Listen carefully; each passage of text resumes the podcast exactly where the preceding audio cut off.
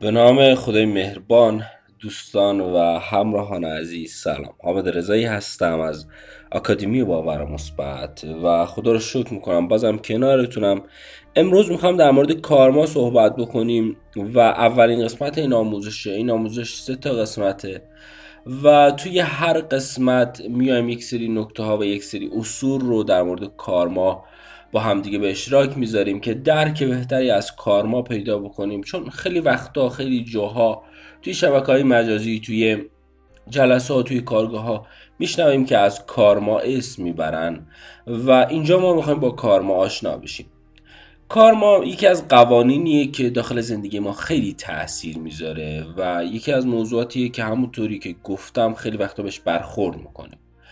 پس باید یه سری مباحث رو نسبت به این قانون بشناسیم و نسبت به این موضوعات آگاه بشیم. قانون کارما همون قانون کانات هم بهش میگن. میگه یه سری از موارد توی این دنیا ثابته از قبل تعیین شده و ما برای اینکه بتونیم با این دنیا با این کانات همسو بشیم باید این موارد رو باید این قوانین رو بشناسیم و بیایم اینا رو در زندگیمون پیاده سازی کنیم. وقتی این قوانین رو بشناسیم 15 تا مورده که داخل این سه قسمت در موردش صحبت می‌کنیم. وقتی این 15 تا مورد رو بشناسیم و بیایم توی زندگیمون رایتش کنیم ما داریم از کارما استفاده می‌کنیم. در واقع مجموع این 15 اصل کارما رو شکل میدن. و اگر می‌خواهید با کارما همراه بشید این 15 اصل رو توی زندگیتون پیاده سازی کنید. میرم سراغ اصل اول و میرم شروع می‌کنم این اصل ها رو و این قانون ها رو تا درک بهتری از این موضوع پیدا بکنیم. اولین قانون کارما قانون بزرگ کار بهش میگن. این قانون به این صورته که هر کاری داخل این دنیا ما انجام میدیم چه خیر باشه چه شر چه مثبت باشه چه منفی چه خوب باشه چه بد بازخورد اون کار رو داخل این دنیا می‌گیریم. پس اگه فکر می‌کنیم داخل این دنیا بازخوردی از افکارمون نمی‌گیریم بازخوردی از اعمالمون نمی‌گیریم از رفتارمون از کارهامون ما داریم خودمون رو گول می‌زنیم. پس این موضوع همیشه یادمون باشه که هر عملی داخل این دنیا یه عکس عملی رو به همراهش داره و اگه ما عملهای مثبتی داشته باشیم عملهای درستی داشته باشیم همیشه داخل زندگی بازخورد درست می‌گیریم یه بازخورد مثبت می‌گیریم. و برای اینکه با کارما همراه باشیم ما باید از این لحظه به بعد حواسمون باشه که داریم چه کاری رو انجام میدیم چه عملی رو انجام میدیم چه اقدامی رو داریم و منتظر بازخورد اون اقدام باشیم. جلوتر باز در مورد این موضوع صحبت می‌کنم. میرم سراغ قانون دوم. دومین قانون توی بحث کار ما قانون سازنده است ما بهش میگیم قانون اشاره کردم گفتم اصل اما بذارید بهشون بگیم قانون چون می‌تونن توی این دنیا هر کدوم قانون جداگانه ای باشن. قانون سازنده چی میگه؟ میگه زندگی خود به خود ساخته نمیشه. یعنی زندگی به این صورت نیست که من زندگیمو ول بکنم خودش بره خودشو بسازه. اگه بخوایم زندگیمون رو بسازیم اگه بخوایم زندگی داشته باشیم که دوستش داریم باید خودمون این کار انجام بدیم. در واقع تا زمانی که برای ساختن زندگیمون قدمی بر نداریم تا زمانی که برای شکل دادن زندگیمون کاری انجام ندیم زندگیمون یه شکل و قالب جدیدی نمی‌گیره. قانون سازنده به این صورت عمل می‌کنه که به هر میزانی ما برای ساختن زندگیمون بیایم تلاش بکنیم به هر میزانی برای ساختن زندگیمون وقت بذاریم قدم برداریم زندگیمون به همون اندازه ساخته میشه. به همون اندازه بهبود پیدا می‌کنه. پس اگه منتظر ساخته شدن زندگیتون هستید دارید اشتباه می‌کنید. چون داخل کار ما هیچ وقت این اتفاق نمیفته هیچ وقت هیچ چیزی خود به خود ساخته نمیشه. باید یه سری اتفاقها بیفته باید یه سری اقدامات انجام بشه باید یه سری کارها کنار هم قرار بگیرن و پیش برن تا اون موضوع اتفاق بیفته. البته منظور از اقدام منظور از تلاش تلاشی که سازنده باشه. توی آموزش هایی که در مورد تلاش صحبت کردیم تلاش غیر مستقیم تلاش معکوس اومدم در مورد تلاش کردن صحبت کردم. پس تلاشی باشه که سازنده باشه اقدامی باشه که سازنده باشه. میرم سراغ سومین قانون قانون انسانیت. من خودم اینو خیلی دوست دارم. وقتی می‌خوایم داخل زندگیمون یه موضوع رو تغییر بدیم توی مرحله اول ما باید بیایم اون شرایط رو اون موضوع رو بپذیریم. قانونیه بهش میگن قانون انسانیت. با پذیرش شرایط در واقع ما برای تغییر موضوع قدم درستی برمیداریم.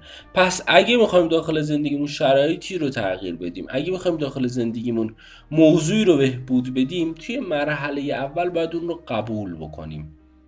خیلی وقتا داخل زندگی این موضوع پیش میاد که یه شرایطی وجود داره که قابل تغییر نیست. مثلا خانواده قابل تغییر نیست. شما داخل یه خانواده به دنیا میاد که نمی‌تونید عوضش بکنید. خانوادهتونن. مثلا کشوری که داخلش به دنیا میایید. این شرایط این موضوعات ما دخالتی داخلش نداریم. پس قابل تغییرم نیستن. مگر اینکه بیایم از اون شرایط دوری بکنیم. مثلا از خانوادهمون جدا بشیم از اون کشور مهاجرت بکنیم. و کلا می‌خوایم اون موضوع رو ترک بکنیم. اما می‌خوام بهتون بگم که شرایط و موقعیت ها رو بپذیرید. با هر کمی و کاستی که داره. وقتی ما داخل زندگی این پذیرش رو داشته باشیم اون وقت دیگه دنبال بهانه نمیگردیم. یا موضوعاتی که باعث میشه ما تغییر نکنیم و پیدا می‌کنیم و در واقع دیگه بهانه ای نداریم. دلیلی برای تغییر نکردن نداریم. پس وقتی ما پذیرش داشته باشیم وقتی شرایط و موضوعات مختلف رو بپذیریم ما میایم دیگه برای تغییر دادن اون شرایط وقت می‌ذاریم. تغییرات رو ایجاد می‌کنیم. این میشه انسانیت. انسانیت اینه که تو پذیرش داشته باشی. انسانیت اینه که تو قبول بکنی. چهارمین قانون توی بحث کارما قانون رشده. تنها و تنها. زمانی شرایط تغییر می‌کنه زمانی شرایط رشد می‌کنه که ما تغییر بکنیم. که ما رشد بکنیم. یه رابطه عمیق و مستقیمی بین تغییر کردن ما و تغییر شرایط وجود داره. هر چقدر داخل زندگی ما رشد کنیم و برای این رشد کردنه تلاش کنیم وقت بذاریم به همون اندازه ما رشد می‌کنیم زندگیمون رشد می‌کنه و زندگیمون تغییر می‌کنه. پس فقط در یه حالت زندگیمون رشد می‌کنه ما تغییر بکنیم ما رشد بکنیم. اما نکته مهمی اینجا وجود داره. اینه که تغییرهایی که ما ایجاد می‌کنیم تلاش هایی که ما انجام میدیم باید تغییرات و تلاش های هوشمندانه باشه. توی جهتی باشه که ما رو به یه جهت درستی ببره مسیر درستی رو برای ما باز بکنه. در مورد تغییر کردن در مورد تلاش کردن صحبت کردیم. داخل متن همین آموزش لینکاشو قرار میدیم با کادر بنفش. برید اون آموزش رو گوش بدید. تا درک بهتری از این موضوعات پیدا کنید. تا با بیسیک این موضوعات آشنا بشید. اما بذارید این قسمت رو همینجا تموم بکنم و این آموزش رو جنبندی بکنم. بعد توی قسمت بعدی برم سراغ ادامه موضوعات. تا اینجا اومدیم چهار تا قانون رو با همدیگه بررسی کردیم که مجموع این قوانین کارما رو شکل میده. دوست دارم داخل این آموزش از قرآن کمک بگیریم که بهتر از هر زمانی بتونیم این موضوع رو درک بکنیم. بتونیم این موضوع رو لمس بکنیم.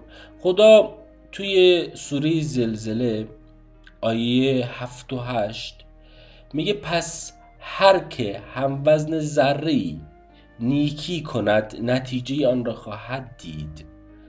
و هر که هم وزن ذره بدی کند نتیجه آن را خواهد دید.